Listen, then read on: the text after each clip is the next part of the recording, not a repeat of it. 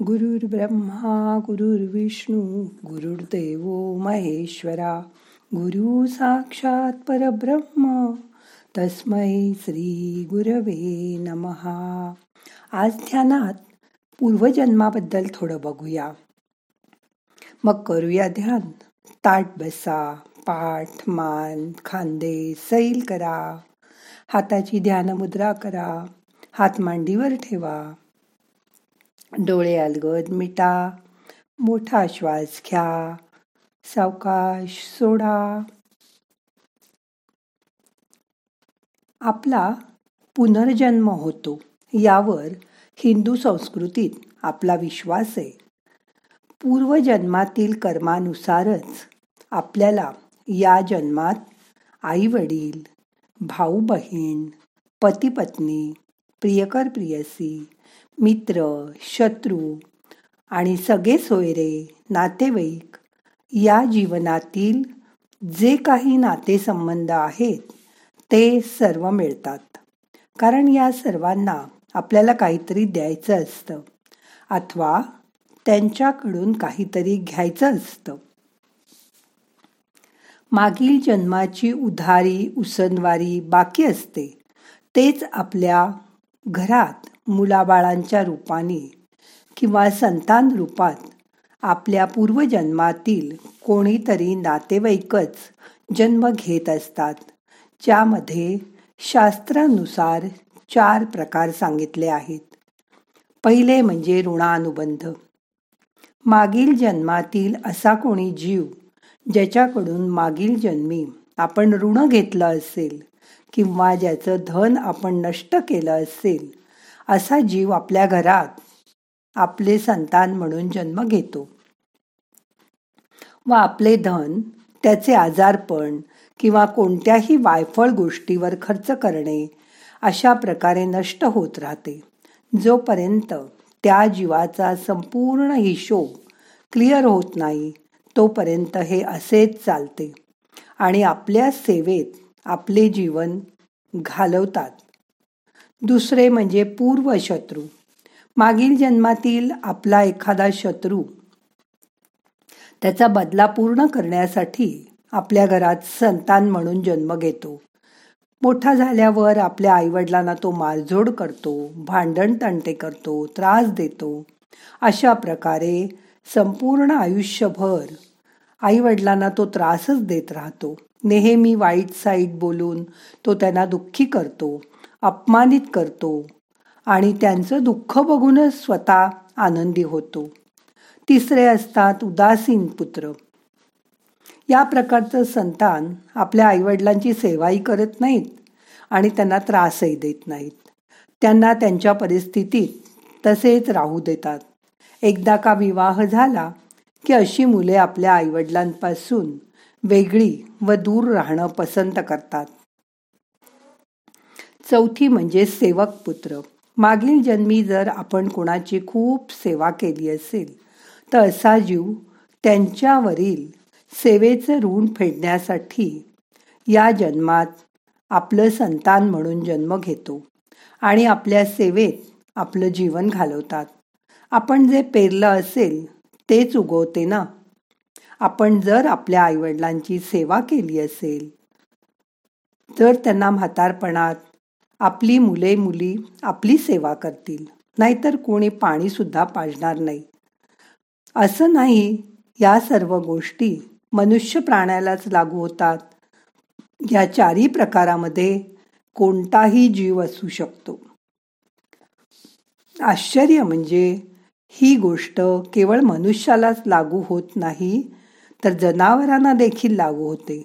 जनावरांची निस्वार्थ सेवा स्वार्थभाव ठेवून त्यांना पाळणं किंवा काम झाल्यास त्यांना घरातून हाकलून देणं बाहेर काढून टाकणं किंवा निरपराध जीवांना सतावणं हे देखील आपलं भविष्य ठरवत असतात. जे पेराल तेच उगवेल. असा निसर्गाचा नियम आहे. आपण या जन्मी केलेलं पुण्य पुढील जन्मात शंभर पटीने आपल्याला परत मिळतं. पण तुम्ही कोणासोबत वाईट वागणुकीची शंभर पटीने या जन्मात परतफेड करावी लागते. म्हणून चांगलं कर्म करून आपल्या खात्यात पुण्याई जमा करत राहावी. जसं आपण एखाद्या गायीची निस्वार्थ भावनेने सेवा केली असेल तर ती सुद्धा आपला मुलगा किंवा मुलगी म्हणून येऊ शकते. जर तुम्ही एखाद्या गायीला फक्त आपल्या स्वार्थासाठी दुधासाठी पाळलं असेल आणि तिचं दूध बंद झाल्यावर तुम्ही तिला टाकून दिली असेल किंवा सोडून दिलं असेल तर तीच तुमची ऋणानुबंध संतान म्हणून जन्म घेईल आणि आपले कर्ज तुमच्याकडून परत मागेल. जर आपण एखाद्या निरपराध जीवाला त्रास दिला असेल तर असा जीव आपल्या जीवनात आपला शत्रू बनून येईल. त्याचा बदला घेईल. म्हणून जीवनात कधीही कोणाचंही वाईट करू नये.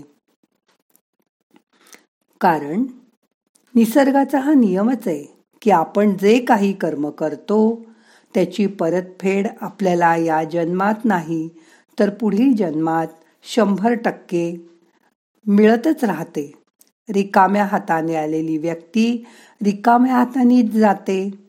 पैसे घर माझं तुझं हे सगळं इथे सोडून द्यावं लागतं. सोबत जातो तो फक्त आपण कमावलेलं पुण्य आपले संस्कार आणि पाप. यात काय कमवायचं हे आता तुम्हीच ठरवायचंय. आपण जाताना इथलं काहीही घेऊन जाऊ शकत नाही.